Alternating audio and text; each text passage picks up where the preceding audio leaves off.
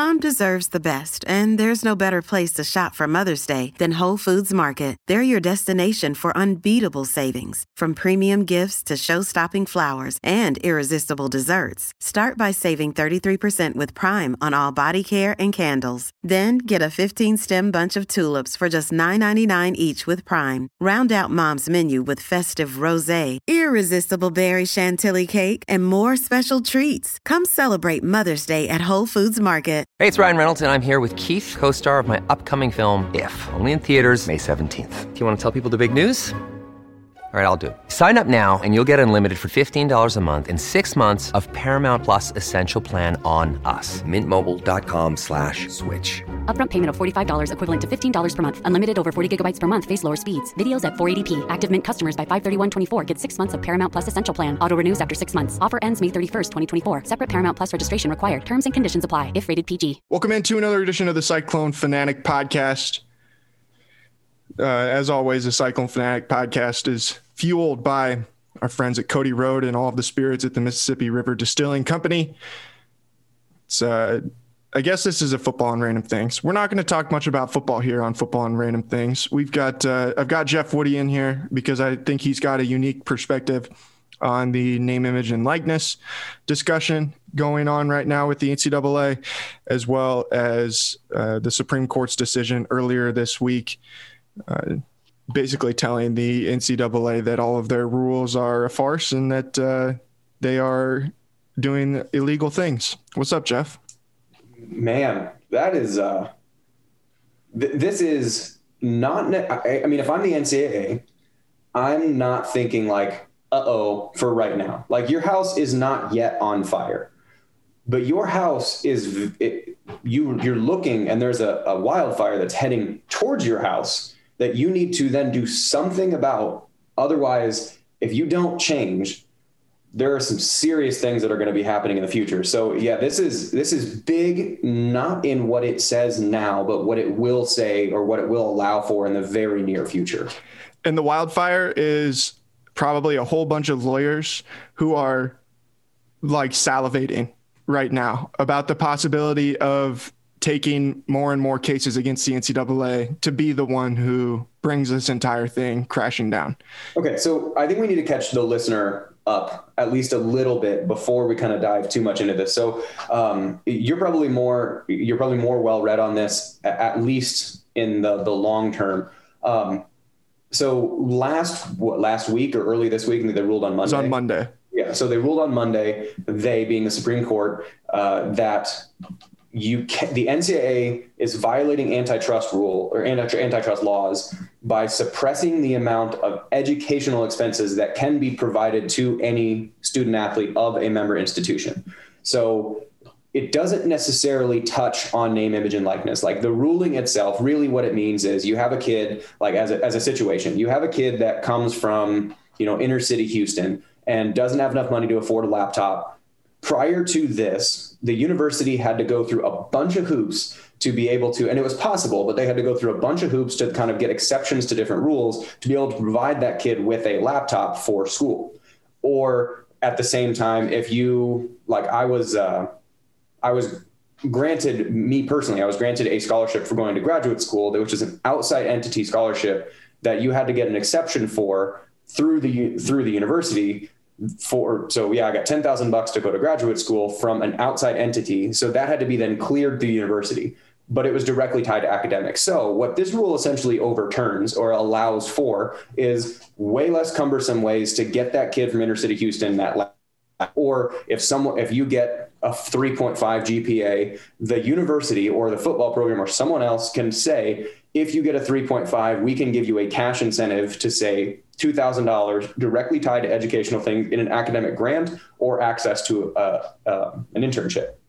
So it doesn't really do much now. It basically just completely removes the cap on all education related benefits. Exactly. Which so, I honestly would have thought had gone away anyway before even this, which I think to an element they had done some of these things previously with uh, cost of attendance and like that kind of stuff. They had yeah. made some steps forward on that front. Now, essentially, what they're saying, and, and I think the the bigger thing that actually says this, and so one of my really good friends actually works in athletic compliance, And one of the things that he had said, and I'm paraphrasing, was the, the biggest part of this whole thing is that the NCAA is now subject to antitrust legislation. So, antitrust legislation, from a layman, not an attorney, but from a layman, it essentially says if you are preventing free market and fair market acts principles because you are the only one or you are suppressing everything, like Standard Oil back in the 1900s, which essentially let it, you know, reform what antitrust legislation was, they would buy every other gas station or buy every other oil producer. So you literally couldn't get oil anywhere other than Standard Oil. You had to do that. So antitrust laws, the, you can't it, it, makes sense. I mean from any, any logical person would say all right i want to play professional football or i want to play professional basketball. The best slash only way to get to that route is through the ncaa so they own that market ex- almost exclusively. So by capping what you can do in there because you are the only one there you're violating antitrust rules. The ncaa had uh, in essence not been subjected to antitrust legislation before. So right now by saying you are you violate an antitrust law. The next antitrust law that gets brought in is very likely going to be name image and likeness which becomes a huge can of worms for the ncaa at that time if not sooner because state laws are starting to overturn that name image and likeness stuff. So if you are the ncaa you have just been told what you're doing is wrong and likely, and this is what's other also interesting, is uh, Justice Kavanaugh in his concurring opinion, because this was, and I'm not joking, unanimous. All nine Supreme Court justices voted against the NCAA or ruled against the NCAA, which is which we should note in today's political climate is it is extremely rare. Insane that nine Supreme Court justices all fall on the same side. So there was no dissenting opinion here. This wasn't like a six to three split where the three non the three that voted against it or, or ruled against it or in, in the opposite direction say what their justification is. No, this was a concurrent opinion. So there was the the overall opinion, which is I think Neil Gorsuch was the mm-hmm. one that said that, which essentially said this applies to a narrow thing talking about educational thing. But Kavanaugh, because he was providing the concurring opinion, could provide more, a little bit more off the cuff. And what he said, if you have the chance, just Google Brett Kavanaugh NCAA antitrust ruling and read what he has to say because it is a direct sledgehammer to Mark Emmert or Mark Emmert's face to say what you're doing and everything you're doing is completely illegal. We didn't have the capacity to rule on this right now. But if it gets brought again, you are going to lose. Like it is about as black and white as you could possibly say to all of the kind of weird things that the NCAA has kind of been allowed to suppress, like name, image, likeness, and cost of living and education or whatever. So this is to, to bring it back to that wildfire analogy like the house isn't on fire yet because they have time before the next case gets brought through to adjust what they're doing so they don't get ruled against. But now they have to start that process of doing something because it is a very big deal for the current business model of every member institution and the ncaa itself if this goes through like we expect it to now. And it's one of those things that like the NCAA, NCAA, as much as there's been a lot of people who have pushed back at things that they've done or pushed back at their rules, and a lot of people have been very adamant in doing that. Like, let's be honest, the NCAA's gotten a pretty easy deal in a lot of these things, sure. where they have very rarely ever been forced to change. And this was the first time that I feel like I was, we saw something where the NCAA cannot kick the can down the road anymore. Mm-hmm. Like even the things with you know, going to with the state legislatures starting to pass these individual state laws for name, image, and likeness, the NCAA could continue to kind of kick the can down the road, kick the can down the road, go to Congress, do the, you know, and do their thing. And it wouldn't be like detrimental to them necessarily. Mm-hmm. Now, this is the kind of thing where it's like, no, if you don't do something, you will cease to exist. Like that's yeah. all that's all there is to it. You have no other option. It's either do something or you are going to be in much more trouble than what you are at this point. So to read exactly what Brett Kavanaugh wrote, nowhere else in America can America nowhere nowhere else in America can businesses get away with agreeing not to pay their workers a fair market rate on the theory that their product is defined by not paying their workers a fair market rate. And under ordinary principles of antitrust law, it is not evident why college sports should be any different. The NCAA is not above the law. He goes on to say, uh, the NCAA cannot disguise reality. The NCAA's business model would be flatly illegal in almost any other industry in America. That is a change, or we're going to change it for you. So that's a man. Uh, this just it opens up a a big discussion for what is the current interim future while they're figuring it out, as well as what happens once. And I think based on that uh, concurring opinion it, when when name image and likeness gets overturned not if this is now a when situation. It just depends on what um, it just depends on what case gets brought and when how how that's going to eventually get overturned unless the ncaa allows itself to change its own rules. Because yeah i mean if you hear that or read that that is change or it will be changed. And i think i do think the ncaa will do that themselves. I don't know how quickly they will do it they need to do it quickly because they're going to be under the gun where you're going to start this is a thing that I think is going to become a problem for the NCAA in the immediate term.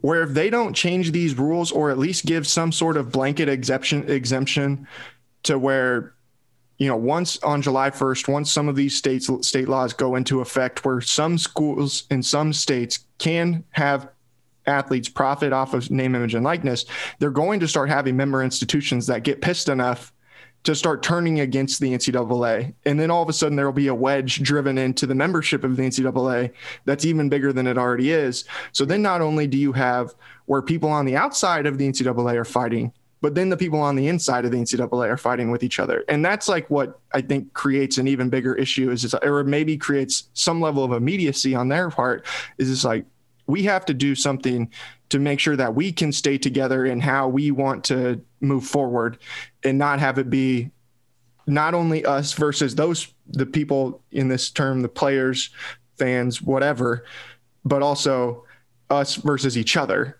you right. know because that's where then you just can completely tear down the entire organization by just infighting and so like the NCAA, in, in my mind, needs to be in like cover our asses as quickly as we possibly can mode, just mm-hmm. to get ourselves onto that next step where we're not going to start losing each other. If that yeah. makes sense. Well, and I think the the thing that this ultimately comes down to, and, and so there to, to me, there are three main buckets where a student athlete, and I'm going to use the term because I'm very biased towards student athletes. So forgive me if you sit on the other side of this argument anyway. So I'm going to say uh, should. So there's three main buckets where an athlete. Uh, it, I'll cut you off real quick. For anybody that's against this, like we have to understand what perspective you are coming from. Obviously, you are going to be on the side of the student athletes. You know, I have never talked to a student, a, a former student athlete who wasn't on the side of the student athletes. So it's like anybody out there who's like, man, Jeff Woody, what the hell? He, he, he wants to support the student athletes. Well, duh. Yeah, obviously yeah. Jeff Woody wants to support the student athletes. Little, okay, continue. Situation. But there, I think there are three main areas where the NCAA or where student athletes should be compensated. The first is in what the Supreme Court essentially said you cannot cap today, which is an education. So, like, this is where if someone is saying, like, you already get paid because you get a full scholarship, for sure, 100%, like in three main buckets, that bucket is was most of the way full. Like for the most part, I don't think most most individuals did not see uh, an issue with how much they were getting paid for an educational standpoint. Like I got, I went in as a walk on, and then I got a full ride scholarship, and in that full ride scholarship covered all my tuition, all my books. Like that terrific for me because I came from enough money that my parents could afford a laptop and you know like if I needed to get a tutor I could get a tutor. Like those things were t- more or less taken care of. The educational part was pretty much fine. So that's one bucket. Bucket number 2 is cost of living. Like the fact that I can exist as a student athlete because I can't get another job I literally can't and in some cases the rules prevent me from getting another job so can I exist and pay my rent actually go see my parents, buy a Christmas present for my grandma. Like, can I do those things? Because by being a student athlete, I am foregoing my chance or time to work at another place. So, more or less, cost of living means can I afford to be myself here because of the demands placed on me as a student athlete? So that's the second thing. The third bucket is now where it starts becoming the contentious one because I think most of most people would agree that you should pay the first two is you should if if it's a full ride scholarship or it's an educational thing you should pay enough that someone can actually get through school if you're going to you shouldn't limit the amount you can pay for school and two is someone because they can't work they should have enough to live there you know like those two things are pretty easy but the third one is name image and likeness or marketability like how much should i be rewarded for generating this enormous amount of revenue or profit for the the university that i have signed up to play for and with so right now, the the NCAA in those rulings against the by the Supreme Court is over two. The third one hasn't yet been challenged. So uh, in in removing the caps on education, it then sets the precedent for trying to get name like, like I said before, like getting name, image, and likeness removed. Which, if we talk about just the educational part, um, there there are a few questions I think in the interim that have to get solved, and I think this isn't like a a, a, slowly turn the ship as you go situation. This is like you have to pick the ship up out of the water and turn it right now. But there are going to be some incremental steps that have to take that have to happen. So like I wrote down a few list of things, but specifically on the educational bucket. Again, the one that more or less most people agree with, but now you have to solve the problem of because there's no caps on educational expenses. So rules that are in place by the NCAA right now that kind of don't make sense that you're going to have to then get rid of or adjust or address uh, by the time the by the time the rules turn around for the name image likeness. So there's really again three main buckets. So just regarding the education part there's a limit on number of scholarships per sport that you can actually pay.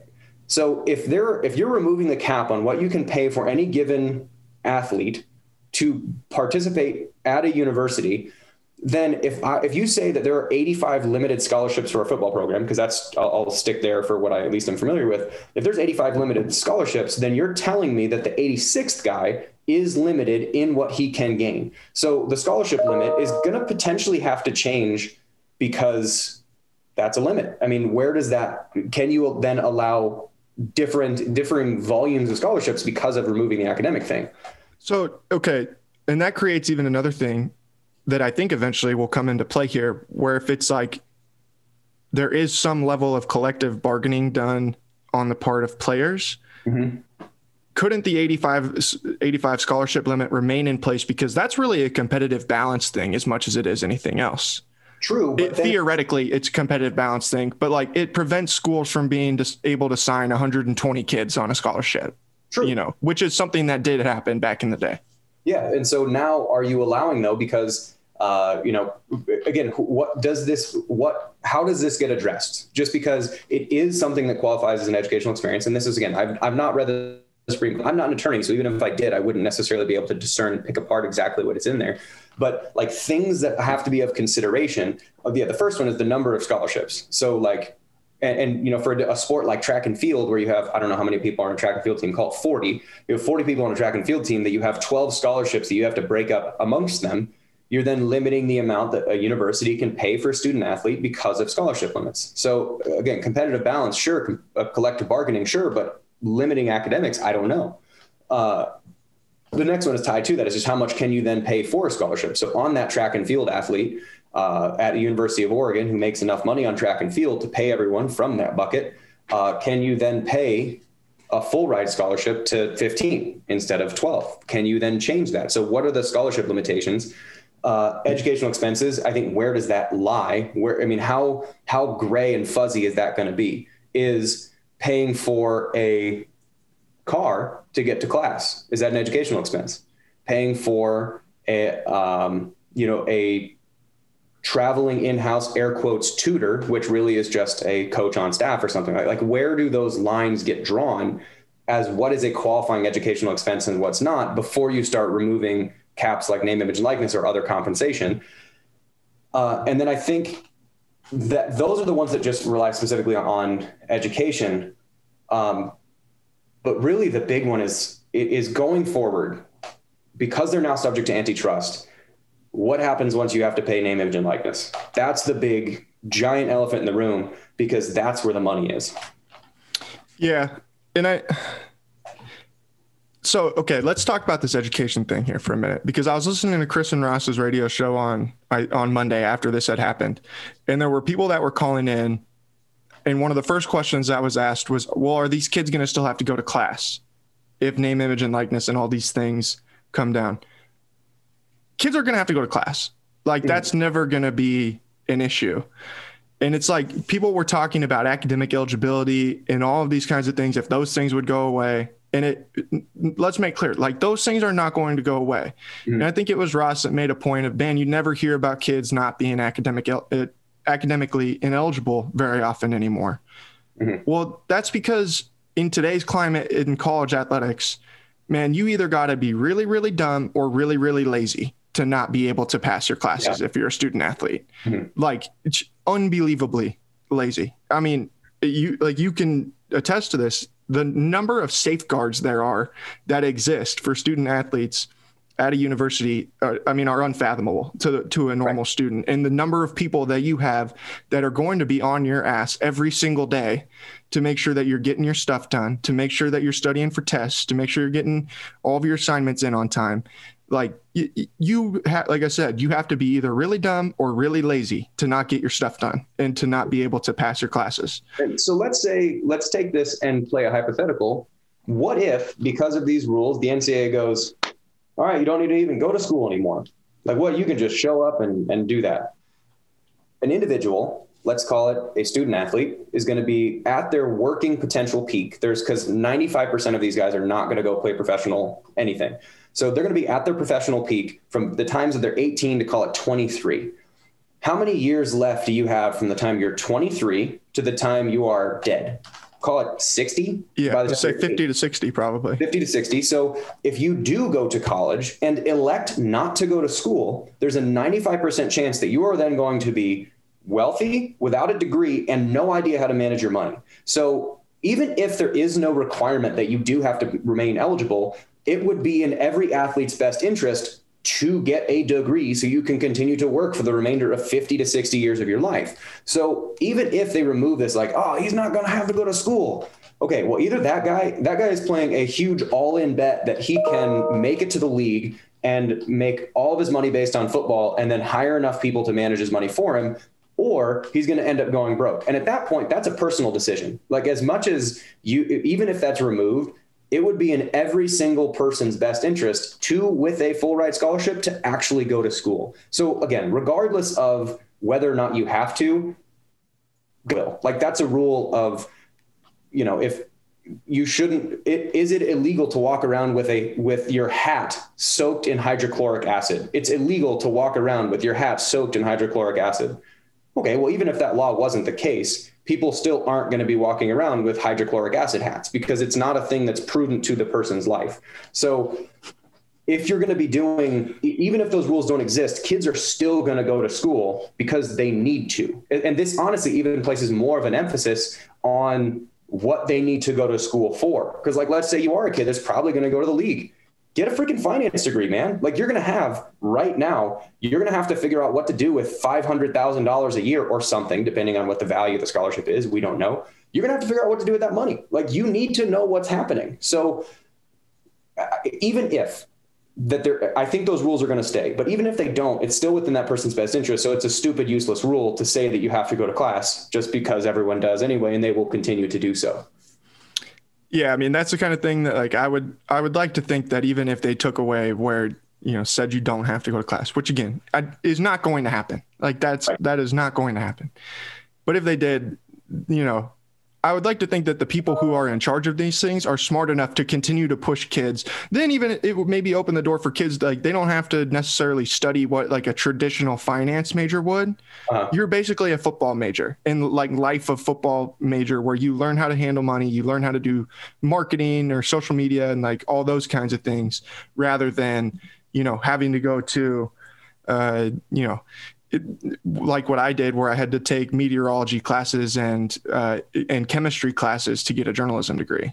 you mm-hmm. know like you might not have to do some of those things but you have to do all of these other things that are still going to help you prepare help prepare you for whatever you're going to do after unless you want to become you know like there's guys on Iowa State's team right now that are studying to be engineers like yeah. unless you want to be an engineer or something like that like you can do this and this will prepare you for life after football mm-hmm. yeah so it, it is one of those things that like the academic requirements uh, if not there they're just going to be pragmatically there like just the seeing what happens if you don't is going to take two case studies of some guy not going to school, then spending all of his money because he's not educated enough to handle it, and being broke after college with no degree. Like all that's going to take place at one time at each university, and then it, coaches are going to have internal rules, even if they're unwritten, to say like you got to go to class or you're not going to play. Like even if that's the case, it's an unwritten rule. Like you have to go to wait the weight room in order to play. Like those, that's not a technical thing that's enforced by the university. It's just the coach's discretion then to say, all right, you want to play? Do these things. And that's the case. And there's no way that that's, that can never, I would imagine that can never get challenged by any court to say what internal rules, as long as they're applied equally to everyone, uh, are in force so long as it's not violating someone's capacity to, you know, do whatever. So yeah, that doesn't seem like it's going anywhere. All right, let's move on to the name, image, and likeness thing then, because there's a whole lot of layers to this conversation. And this is something that's going to take time to work mm-hmm. out. Like it's not going to be, oh, we flip a switch and all of a sudden everything works out perfectly. Like nothing ever works that way, especially in big blanket things like this. It's going to take time to work it out. It's going to take time to see how everything, you know, comes together before, you know, we can really come to, you know, solid conclusions and things like that. But there, you know, there's a lot of elements and questions I think people have uh, about all of this stuff. And one that I'm, I'm interested because I've heard a lot of people bring this up. And I think that you have a unique perspective with this is the idea that name, image, and likeness and people being able to benefit off of their name, Im- image, and likeness will hurt team morale or create rifts within teams because of guys who are able to benefit and make, you know, like let's be honest, Brock Purdy, Breece Hall, uh, Charlie Kolar, you know, those guys would make more money. Mike Rose, like they're going to make more money than what a guy like Jeff Woody would have made as a freshman at Iowa State, you know, and. Mm-hmm the idea that that's going to create problems within locker rooms because of jealousy and things like that, where it's like, man, screw that guy. He got to deal with Wilson Toyota and I don't get anything, you know, like why would I want to block for that guy? Like he's just a, a prima donna and all this kind of stuff. Like I, I, do you think there will ever be an element of that? Because I think that that's kind of a, uh, I mean, I think that's a wild thing to think, honestly. That is, yeah, that's an absurd thing. I mean, that is absolutely absurd. Now, granted, where this could potentially lie is if two people of equal productivity and equal capacity and equal everything else, one makes slightly more than the other, and at the same time, the one who does make it make more than the other lords it over the other person. At that point, it becomes a problem. But at that point, you're playing a game which involves physical confrontation if one person's being an asshole, other people will let them know that they're being an asshole. So really, it doesn't. I don't think that there's going to be such a dramatic rift because most people understand that that's how life works generally. You know, like some people's parents make more than other people's parents. Some people themselves make more than other people themselves. So long as people aren't lording it over the other one, I don't think it's not going to be that much of an issue. Because right now, I mean, think about it from an attention standpoint do people get mad at Breece for garnering more interviews than they do? No, no. no. So from a, uh, it's then a financial version of the same thing that if you don't like that someone else is getting paid more than you, be better Right. You know, like do better things to get yourself to become more. I mean, granted, that might be maybe you're an offensive guard, and there's no way that you can have uh, the same sexiness factor of a quarterback or running back or whatever from an attractiveness investment. But what if you have a capacity to become a good marketer and you then work as a spokesperson for an auto body shop that's all about toughness. Well, if you then become a spokesperson for something that fits your personal brand, you can become marketable. It's up to you. And so I think initially it's going to be weird because people aren't going to know how to do it because it's new.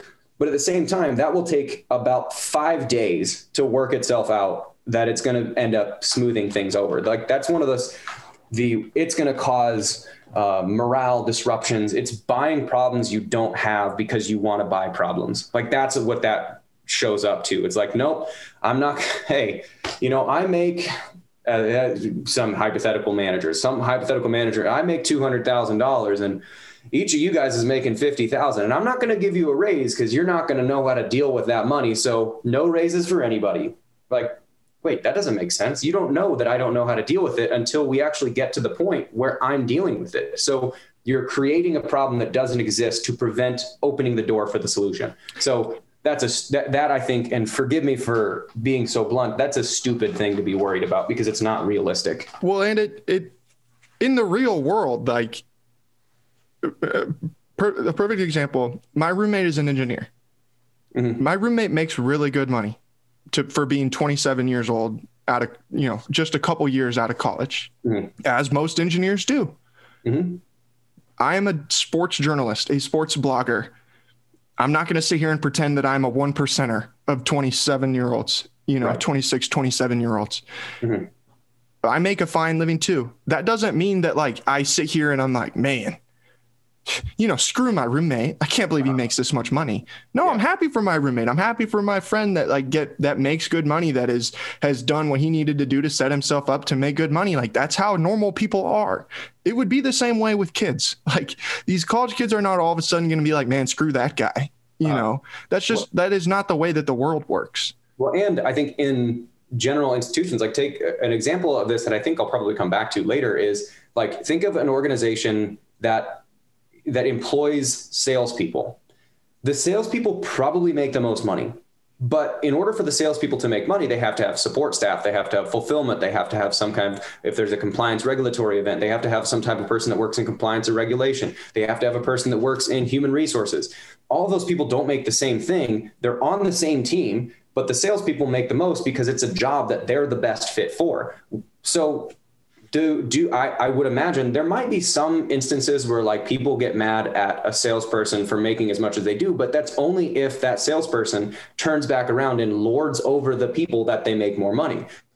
In which case, that person's an asshole. And you're not mad at that person for making more, you're mad at that person for being an asshole. So I think the this whole thing will event yeah there's probably going to be instances where someone is an asshole like that's just life people do that but the great thing about college athletics is it's one of the few places still where you can get in a fist fight and it's totally fine. So if someone is being an asshole, you you can take it out like you can correct that behavior by everyone, all other hundred and even if it's a smaller team, all other eight people being like, man, f this dude because you need to play on our team in order for you to be successful. If you're going to be a dick, have fun. Like and just think like realistically, the ones you know in a football locker room the positions that you think about that would most likely be an asshole. There are guys who a lot who are a lot bigger than them could really beat them up. you know, yeah. like it, it, would be a really poor judgment to start being that asshole in yeah. in that situation. Yeah. Uh, all right. So you know, you told me you've got a bunch of points written down. So let's run through all of them. Okay. So I think the there's there's a bunch of different areas. So these are not necessarily all tied together, but they all have to do with name, image, and likeness because. Um, there, I think name, image, and likeness comes in two streams of revenue for the student athlete. There's the self generated stuff where I either, and this is a different question that I'll get to in a second, but either I have an agent that goes to the example that you said, or like Karl Chevrolet. We go to Karl Chevrolet and I say, hey, I want to be a sponsor for you. And then Karl Chevrolet pays me because I then found that transaction myself. Then there's also the university putting out posters and advertising and season ticket promotions and your name is on a cup at the at the at the stadium or whatever and that's then through the university and so the university then has to find the money to pay them pay athletes from those sources whereas the thing that's in that like I find an agent or I do it myself that's really not that big of a deal because there's the university doesn't have to do anything. Karl Chevrolet is just paying me directly then because and there's no middleman. They don't have to pay Iowa State to pay me because it's just a contractual relationship that they would have like uh you know like like Steph Curry has with Under Armour. You know Steph Under Armour pays Steph Curry. They don't pay the Warriors to pay Steph Curry. So with that that's a separate thing and that's not really that big of a deal from a corporate standpoint yet. But for the university they're going to have to find money because here's the the thing that makes the least sense and it's always been confusing to me and I'll, i probably said it before in the podcast in order to play at, at this point or prior to this ruling or prior to whenever the name image and likeness comes in you are forced to sign a form that uh, does not allow you to profit from your name, image, and likeness. However, the university can. You must sign that form in order to play. Your choice is don't sign it and you can't play, or do sign it and you can play. That's it. Two choices yes or no. And so when you do that, you forego your right to get any of that marketing at all by yourself. That is guaranteed going to be one of the things that gets removed. So then when teams put out posters and teams put out like cups and teams put out Mike Rose is on a ticket for the TCU game or whatever, like those images, they're going to have to pay the person to use their name, image, and likeness. That's literally what it's about. So, where does that money come from if it's not already included in the budget of the university or in their surplus? Because they already take that money to pay the coaches or the ticket vendors or the whatever. So or to two, build brand new football performance centers. That's literally there's two points five and six that I have written down there's the two big things that I think are going to happen from this relatively quickly are going to be the coaching salary bubble is going to pop. Like there is no way that you can sustain that with the amount of money that you're going to have to pay the athletes at the schools where you're paying these huge salaries. Like Jimbo Fisher, as the example I always pull up, Jimbo Fisher is making eight and a half million dollars per year where his student athletes that he is coaching at Texas A&M are probably making the equivalent of 92,000 and 86 of that is in tuition.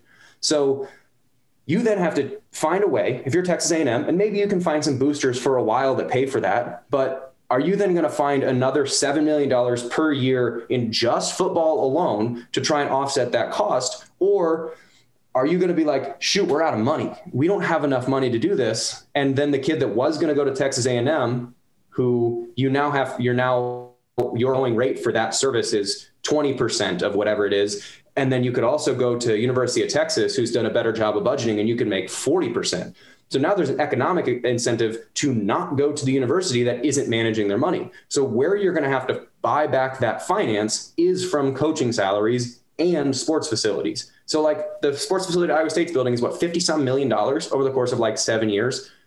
Yeah, you're going to have to find a way to pay players. And that $50 million would be much better used in making sure you stay in the black in your uh, uh, obligations to the name, image, and likeness description. So eventually, and I don't think this thing's going to happen like right now, but eventually, this coaching salaries are going to plateau or even come down so you can start paying players more because that's the more valuable commodity uh, or a, an equally valuable commodity is getting good players. So that those two things of paying for these enormous facilities that are $50 million every other year and paying a coach $10 million like that, I think those things are going to go away uh, relatively quickly just because there's not going to be enough money to go around to support all these things. So I think that's a huge problem in and of itself. Well, they might not go away completely because there will still be people who will give money specifically because there are still going to be rich people in this world who will give money specifically to do a specific thing. Sure. Like Phil Knight at Oregon will not be above still building a brand new football facility for the University of Oregon because Phil Knight has the money to do that. Sure. You know, if you got the money, it, it, like if I'm the university and I say, hey, if you've got the money to give us $50 million to build whatever you want us to build, mm-hmm. we're all for it. You know, if you want to give the money to endow the coaching the coaching salary at such and such university, then like, hey, we're all for that, you know, because then it opens up the door for the university to spend their money in different ways. But then it also, but it like becomes like, okay, we need to find the people who are going to be the ones that are going to support this kind of stuff. Mm-hmm. You know, and you're going to have to. I think you're just going to have to correct that imbalance. Like at some point, and I, this is the metaphor that I use for coaching salaries and facilities, is uh, the if you're filling up a water balloon and it's attached to this spigot and you have in normal situations you, the balloon will fill up equally in all directions because there's no limitations placed on which direction that can go. So in college athletics, you put the water balloon of college athletics, and more money gets getting pulled into poured into this because it is unarguably a really good product. It's fun to watch. College athletic, college basketball, women's college basketball, college football, like watching track and field. It's fun. Like watching, it is fun. It's a good product. So more money gets poured into it. And what the NCAA has done previously by capping education, what you can pay a player, capping cost of living, and capping how much you can do name, image, and likeness, the money that's gone in, they've put their hands now on one side of it where you can't pay the players, and the other side of it where you can't pay the education towards the players the money is still coming in. So the rest of the water balloon that's not encumbered is now growing at a faster and almost unsustainable rate where that thing's going to pop at some point if you don't uh, relieve the tension that you have on this current system. So what they're doing now is they're going to say, all right, you can pay players now. And there's still going to be some institutions or some universities that are able to find a T. Boone Pickens, you know, or whomever that has $10 billion and they want to pay eight million of a coach's salary. That's fine. But given the choice of, all right, we are going to encounter a $13 million budget deficit, six of which is coaching salary, six of which is player salary, and one million is facilities. When you get to the the, the nitty gritty of it, you're going to have to cover all of those. And at a certain point, the amount that you're paying over what it should be market valued at with a coach versus a player, either the players are going to catch up really quickly and you're going to find a way to like navigate that, or they're going to balance out and then both of them are going to rise in time. So I just feel like the coaching salary bubble is probably on the verge of popping or correcting. So I think those it, it's not going to continue to be the Wild West where all right, Nick Saban, you know, for some reason wants to leave Alabama. Who's going to pay Nick Saban $15 million to be the coach? That still might happen. But at the same time, you also have to offset the cost that you're now going to have to pay your players to do that. And this is, I mean, quite frankly, this is why NFL coaches are not paid even as well as, you know, the top level college coaches, mm-hmm. because you still have to pay your players too. Yeah. You know, like I don't know what Andy Reid makes with the Kansas City Chiefs. There's no doubt that Andy Reid has a lot of value. Like Andy Reid is one of the best coaches in the NFL. But Andy Reid doesn't bring the same value that Patrick Mahomes does. Right. You know, having Patrick Mahomes is more valuable to the Kansas City Chiefs than having Andy Reid is at the end of the day. Yeah. And but college has been completely lopsided from that. The mm-hmm. hope is that it will course correct itself and come back to the mean a little bit. And I think too, like the idea that now this money is going to dry up all of a sudden, it, it's not going to. Mm-hmm. The NCAA basketball tournament is worth $1 billion. Like B. Turner Sports and Viacom pay a billion dollars to televise the NCAA basketball tournament. The college football playoff, once it's expanded to 12 teams, like what they're talking about, will probably be worth damn near a billion dollars too. I bet it's I bet it's going to be several billion. I don't know about several billion, but I think they make 300 million or something like that off their deal right now. It, this will probably be at least 1 billion to 1.5 billion. I'm I'm Sure. Sure. Like they they are going to make a lot of money and they're going to continue to make more money. And that's where it's like, what do we do now to continue to make our product even more valuable so we can make more money so that everybody can benefit and everything can work out perfectly? Like it, it's not just going to be a one way street. And the teams and organizations that don't are going to get left behind over time. Like that's a thing where you, this is an adapt or die situation where if you continue to operate under the old business model of not paying your players much or at all, and paying your coach an ass load of money, eventually kids are going to go, wait, I don't want to go there. I would rather have a lesser coach and make three times as much if I go to school B instead of going to school A. So, yeah, I'm not going to go to school A. So, it's one of those things. Yeah, you, this is an adapt or die situation. All right. What's your next one? So, the other one is on so the two buckets there's that one of what's paid through the university of you know cups and posters and stuff like that tv advertising uh, broadcast rights all those things who knows what that comes down to. That's that's real quick real quick i was going to throw one out there. Something i think that would be perfect for this for the universities is to bring the video games back.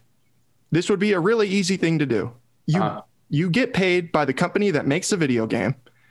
You distribute a portion of that and then you keep a portion of that. Mm-hmm. pretty simple and you can pay everybody on your team. Like then everybody is going to get some some money. I'm not saying like you got to make, you know, if EA Sports wants to go and make a deal with Breece Hall, they want to make a deal with Brock Purdy. Like they can do that, and those guys can make their more money off of that paid by the company. But then also to have Iowa State University in the game, EA Sports has to pay Iowa State a fee. And mm-hmm. then from that fee, a portion of that fee goes to the players.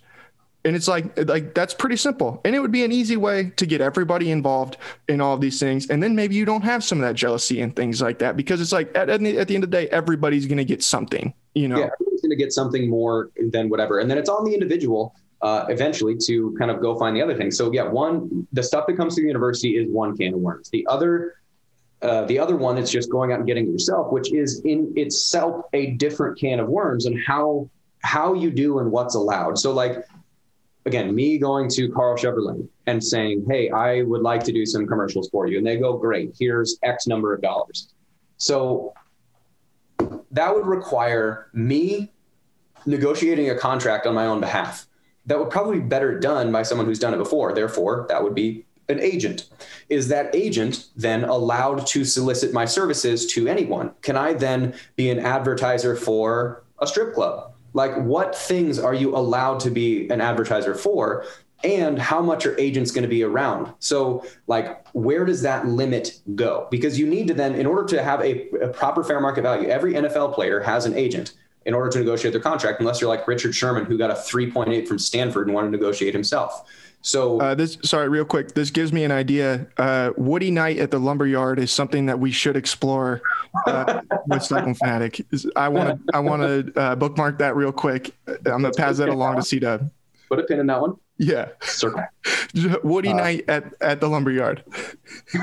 so there's agents for college kids. Like, how do you then allow like who is the marketing for that? And I think that is that going to be a federal, not a federal, an NCAA rule that says agents have to be licensed by X, Y, and Z, or is that then a coach or an institution rule that says you have to be licensed by A, a B, and C, or is there going to remove licensing requirements, which opens up to a ton of fraud? So there has to be some type of like I, I don't know what the NFL. I think agents have to be approved through the NFLPA and yeah. the the NFL. So like there has to be some certifying body. Yeah. Yeah, and so this, there has to be some certifying body that agents have to be approved through some type of institution as to not be ripping people off. So agents being involved opens another can of regulatory worms. And then at the same time, you have five star kid. Let's call it Arch Manning. Arch Manning, who granted he's got probably good connections with good agents. So like this is not necessarily the greatest example, but just a notable high school kid. Every college on the planet wants Arch Manning name, image, and likeness becomes a negotiable thing because then the university is going to talk to all the car dealerships in the area, all their, you know, maybe they're a Jordan school and the next one's an Adidas school and whatever. And they're all going to talk to their people and say, all right, here's the package that we can offer you uh, to come to the University of Texas. Well, here's a package we can offer you to come to LSU. And here's a package we can offer you to come to blanky blank. Granted, Arch Manning, again, has good agents, but what about some kid that doesn't? So imagine this really highly touted kid that's going to be now negotiating or trying to negotiate up or down with different universities that are providing different packages of name, image, and likeness to him. That kid would need an agent, would he not? So are we offering the same rules to high school kids that are then through college and the NCAA or college and the NFL or whatever that enable an agent to be representative of a kid to a university and making sure that no one's going to get raked over the coals and money stolen from them? The second thing is what type of negotiating or bargaining power, because if there's a certifying body that, just like the NFLPA, that has to approve what agents are doing, whatever they're doing, as well as the NFL, if the NCAA is going to unilaterally approve uh, agents, then all those agents would be required because there's only one side of this negotiation to negotiate with the NCAA's best benefit in its in its in its best interest. So there has to be a player's side of that that has to be or something that has to be negotiating and making sure that it's fair on both sides. So if you're going to have some type of CBA, you players need to have some type of voice in who is allowed to represent them. So does this require that there's going to be a college athletes association in order to approve the regulatory in order to counter approve the regulatory nature of going back up to the NCAA? So that I think that's going to be really interesting, and that's not a thing that's going to get solved for a while because that's I would imagine that's going to be a big trial and error situation because again, if you're and I don't know, again, I'm not a lawyer, I'm not an attorney. So even if I read a lot of Supreme Court stuff, I wouldn't understand it. But I would imagine if a, uh, an employer, in this case, the NCAA as a, as a collective of employers, unilaterally negotiates down and does not allow for the negotiation back up, that is again an antitrust violation. So like they can't they can't just say you're going to use these agents end of story so how do you it's just that's another thing that you have to consider is who is going to represent these kids. And then i think compliance is going to be up in just a, a total tornado of essentially like trying to figure out what the rules are because i think compliance agents are only trying to eh, they're trying to enforce the rules that are in front of them. So like it's they're not the enemy in this situation. It's some of the times the dumb rules that are. Um, so where do the where, like how clear are we with compliance regulations? So then violations can or can't be there and then a, just separate total again totally separate can of worms. Think of someone like reggie bush. What if i don't know what a statute of limitations on something like this could be but how much money did reggie bush lose in having his heisman stripped and having his season taken out of the record books? If he then sued because of you know some retroactive thing and if it's possible i don't know. If you're an attorney don't yell at me here. But like people like that who have not been made right by this amount of what you can make for name, image, and likeness. Like I feel like I would fall in that. I had enough of a name recognition that I'm not going to make hundreds of thousands of dollars, but I can make a fair amount if while I would while I while I was at Iowa State to be a promotional person for someone or someone else. But I was not given the chance, but these guys are given the chance in the future. So there's a lot of stuff that they're going to have to figure out, and I think, yeah, it, it's it's not going to get solved soon but there are some pretty substantial structural changes that if you look at it, even with a, a wide tooth comb, not a fine tooth comb, a wide tooth comb that just very easily stick out to being like, this is going to be something you have to solve in order for this to work. And the Supreme Court's going to smack down the NCAA at least three or four more times with stuff they're going to try and do. See, and this is why it would have been in the NCAA's best interest to start working on this three years ago when state legislatures started even putting this stuff on the table. Mm-hmm. Not two weeks before the laws are going to go into effect. Where all of a sudden, because this, there's so much room for error here, dude. Like, the, there, I, I can already see it. They're going to put something out that isn't going to make hardly any sense, mm-hmm. and it's not going to do what it's supposed to do. And everybody's going to sit here and be like, "Well, what the hell were you doing?" Oh well we were trying to cover our ass the whole time. We weren't really actually trying to be proactive and fix anything. So it kind of like it, it, it's so dumb. It's so dumb the way that this whole thing has been handled because it could have been avoided so easily. Mm-hmm. and yet they just didn't do it. And yeah. it that's what drives me crazy as much as anything is it's like you saw the writing on the wall here and you should have had lawyers. Like why why did the supreme court why did the NCAA want to go to the Supreme Court anyway? Mm-hmm. Like clearly this was this was clearly illegal the entire time by the letter of the law. There should have been a lawyer who was kind of like, "Hey, yo, we're, we're probably not going to want to rethink this before we try and take this all the way to the highest court in the land because we are not going to win." Yeah. and you are really trying to bank on some people being, you know, not conservative in like the political sense, but be like ultra conservative, old school, that they're going to buy what you're trying to say because what you are trying to sell makes no sense.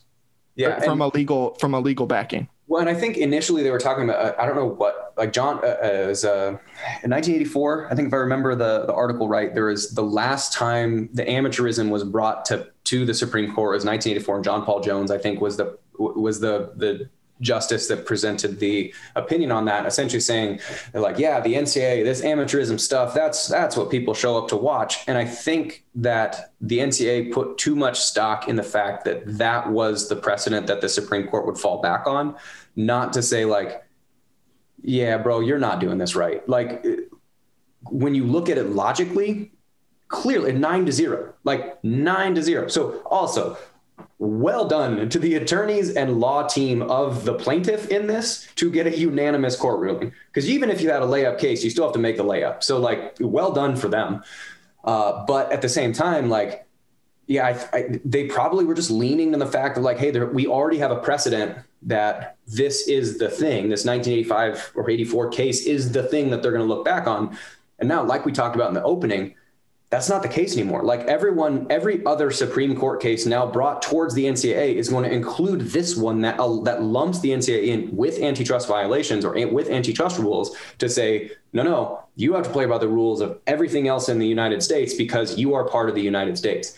And just one other thing, because I think we've gone about an hour and this is fun, but I would say selfishly, as an Iowa State alumnus and a Iowa State fan, believe it or not, a fan on Cyclone Fanatic.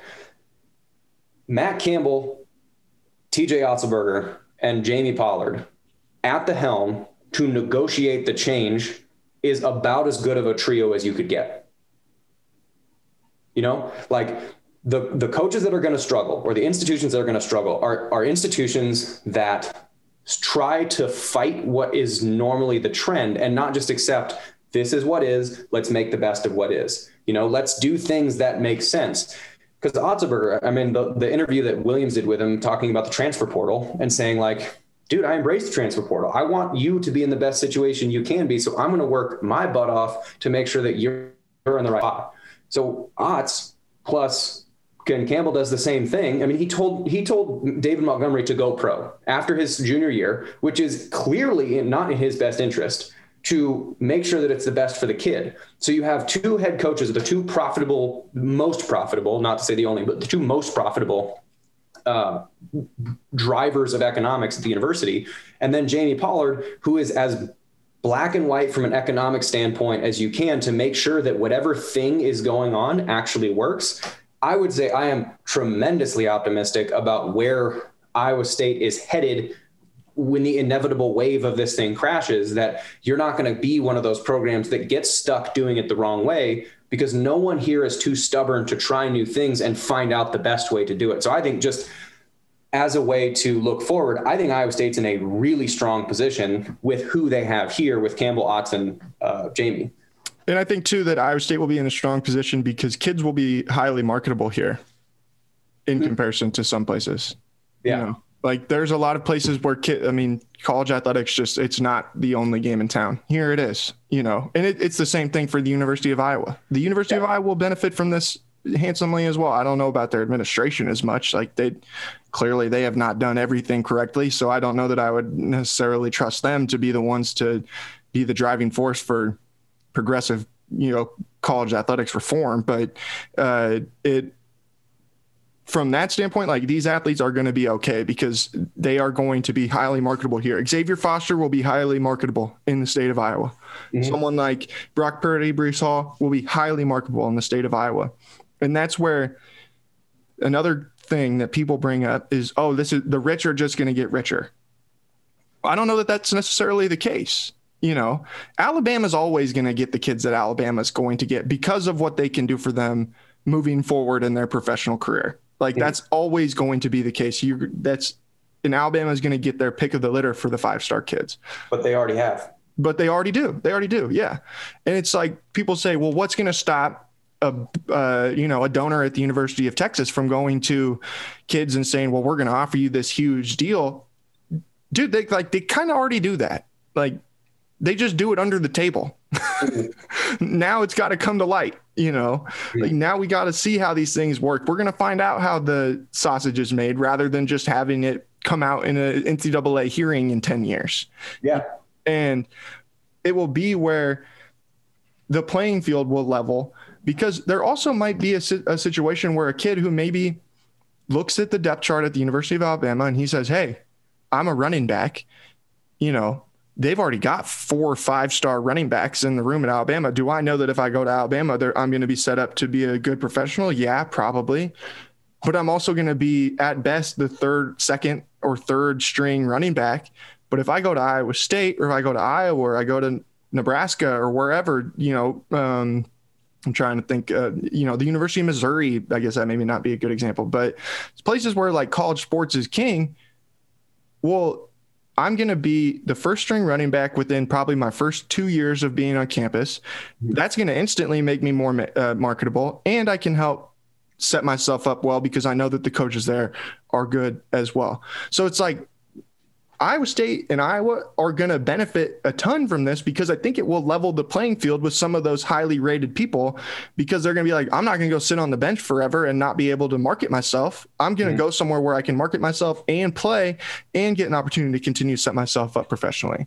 Yeah, I, I it has a. I feel like this is going to have a way of balancing itself out, and it this is a uh, when things inevitably don't make sense in the first two years of whenever this thing does happen don't throw the baby out with the bathwater. There still has to be an understanding of how you're going to do it. Like how we're going how are we going to figure this out? There aren't any cases there aren't going to be any case studies of got you know two two people running back a and running back b. Running back a goes to Alabama, sits in the bench for three years, plays one year as a starter, makes a ton in that one year, but made nothing the prior three versus person that elects not to go to Alabama and they elect to go to, I don't know, call it Vanderbilt or something like that. Starts for four years and makes money all four years and name evidence. Does this guy, the one who started four years, make more than the one guy who makes one? I mean, it. We don't know what those case studies are going to be until it happens. So, like, we're just gonna have to we're going to have to figure it out. There is going to be some stuff that's not totally sure, but the fact that there's actually the capacity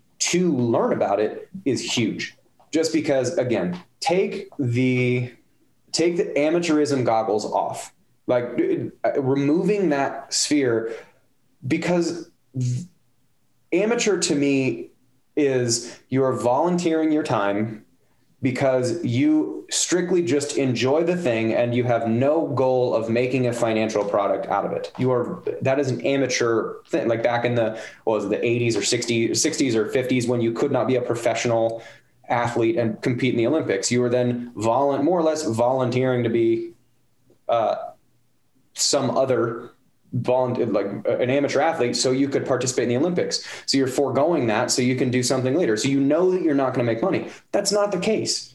Guys go to college to play sports so they can make money after playing sports. That's it. That's how it happens. It's a farm system.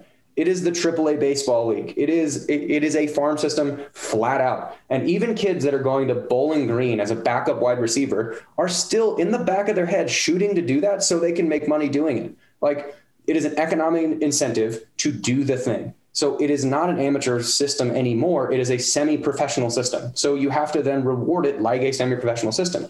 And so when you look at it like that, like the Supreme Court just said you have to in a nine to zero ruling, they said no.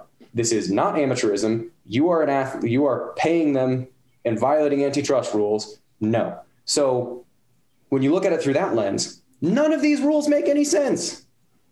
By limiting what you can pay someone, by f- reducing the market value, like it, it, doesn't make any sense when you think about it for half a second when you remove the amateurism goggles. So, like, I can understand if that is the lens with which you see this and it doesn't make any sense try and participate and call a student athlete that goes to call Brees Hall, a pitcher that got drafted to the Iowa Cubs. He's not on the Chicago Cubs yet, but he's getting drafted to the Iowa Cubs because it's a farm system. Yes, you're loyal to the Iowa Cubs, but ultimately you are trying to make it to the Chicago Cubs. And are you going to pay a kid that's on the uh, the Iowa Cubs as much as you're going to pay a kid that's or a guy that's playing in the Chicago Cubs? No. But if he's worthwhile, you're going to pay him a lot of money. Kyler Murray, when he was a fifth overall pick, got like $5 million of a signing bonus or something like that to, to play for the A's because they knew he had potential. He wasn't going to play in the majors right away, but his market value for what he was eventually going to do is high. So he had to be compensated as such because it's a farm system. That's what college athletics is. From an objective view, it is a farm system for the pros. So now you have to pay them as such. And if you if that NIL has it, the name image likeness, that hasn't happened yet, it will. So again, try if you are not seeing it and you think this is dumb, look at Iowa State as the Iowa Cubs. Don't look at it as a university because they are the same thing now. It is a farm. It is recognized now as a farm system that just happens to provide education. All right, I got two things for you, and then I'll let you go. Who would have made the most when you were at Iowa State on name, image, and likeness? AJ fo- on the football team. AJ, probably. I would imagine AJ Klein. Yeah, that's what I'll go with. Is AJ or Jake. Okay. Uh, what do you think of the 12 team playoff? Uh, really like it. Uh, really like it. And depending on how they set it up, uh, conference champions, I think, I mean, look at the NCAA, the NCAA basketball tournament. there are very specific goals that make it relevant to accomplish said specific goals. You win your conference, you're in. You win the Missouri Valley tournament, you're in. If you don't, then you leave it up to the chance of whatever's going to be there. And yeah, people get upset that their teams left out all the time. But the fact of now, if there's going to be 12, then your power fives get in. You probably your highest ranked conference champion gets in. Then you have six at larges or something like that. That's great because it now makes it objective that Coastal Carolina is going to get in. You know, like they're going to be able to prove all the talk of are they worth it or not. And if they are, awesome. If they're not, fine. And I think it also could be really cool because I think what are the first couple rounds that are going to be played in the high seeded team stadium? The first, yeah, I think the first round. Perfect. Could you imagine how nuts Ames would be if Iowa State was the seventh team, which would be the first, the highest seeded team playing whatever? I mean, hopefully you'd be in the top six and you get a bye, but or whatever, top four get a bye. I don't know how top four. Top, yeah, top four would get a bye. Let's say Iowa State's number five, and they get a host, you know, Ole Miss or something like that, like the team that's ranked 12th as an at-large, and you get to play Ole Miss at home in the playoff on December 15th in the friggin' snow cold. How how many hundreds of thousands of Iowa State fans are going to be tailgating or like right there for it just because it's such a huge event. So I think the 12 team playoff is really good. Anything more than that, and I think you start running into, I mean, maybe to 16, but I think if you get more than that, then you start diluting the regular season because you just run out of calendar. You know, like you you wouldn't have enough games to accurately get a picture to qualify. So anything more than like 12, maybe 16 then I don't think you'd have, yeah, you, you wouldn't have enough regular season to make it worthwhile. And you'd start having to remove games like the Iowa game would have to come off the schedule. And, uh, you know, any non conference games have to come off the schedule. So, like, 12 16 is about as much as you can handle with still having a full season, unless you want to play like 19 games and start in the middle of August. Which I think is actually probably going to be fairly realistic. They're gonna they're gonna have to play a lot of games. unless there's going to be massive changes made to the way the schedule works, which isn't probably going to happen because each conference does it their own way, and it would it, it would require having a governing body of college football, which should already exist but does not. Well, there's it'd be what three rounds, 12, 8, 4, 2. It's four rounds. So you have four rounds. Put them a week apart. I don't know. It's not necessarily the last couple get 10 days apart. So then you'd be playing apart. until, I mean, if you put them a week apart, like, or you play four weeks in a row, you mean? well, or you get something like 10 days in between. So like if you're in the first two rounds, you're going to have to play back to back because that gives this the higher seeded teams that got the bye, they got a two week bye already. So they got the rest in order to, you want to be in the top four. So you don't have to play right away. So then you probably have to play we let's call it conference championship is the first weekend in December or something like that. Mm-hmm. The first round of the playoff would have to be like this. Maybe you get the second weekend December, or maybe the third weekend of December is when the first round of the playoff is. And the second round of the playoff would be right after that. So like the week of Christmas. And then the next round would be right after that. So which would be like the first weekend in January. So which is when the normal bowl games would be anyway. Then if you get through that, then you get two weeks off and you play in the second weekend in January, which is when the championships are anyway. So you're just like instead of Clemson and Alabama finishing their season on December 1st, playing their next game on December 30th, and then playing their next game on January 13th you then just push games tighter together. So it's the, I don't think the changes is necessarily going to have to push the schedule forward. It's just going to make them more as you get closer. So the uh, yeah, if you got the bye, you'd play what in the third week, third and fourth weekend of December, then get two weeks off, and then play the other one. So you don't have to play two back, like one set of back to back games. So I don't know, man. Might as well just move the entire season up. Start Iowa State football the first week in August. That'd be fun. I'm down. Let's do it get there. I'm sure that would be great for everybody involved. That you know the heat exhaustion would not be an issue at all when it's 110 degrees outside. Your padded practices are now not in August; they're in the middle of July.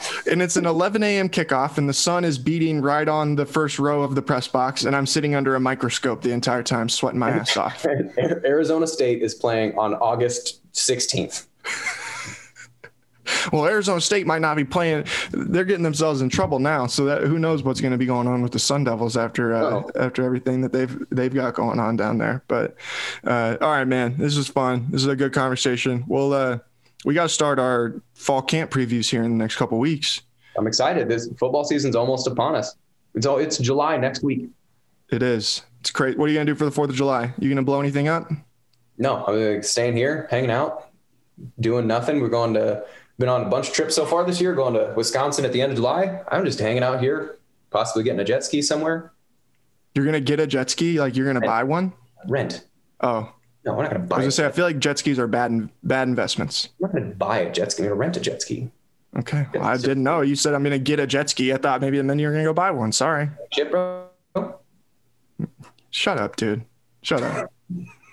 Thanks everybody for listening. Talk to you again soon. Peace.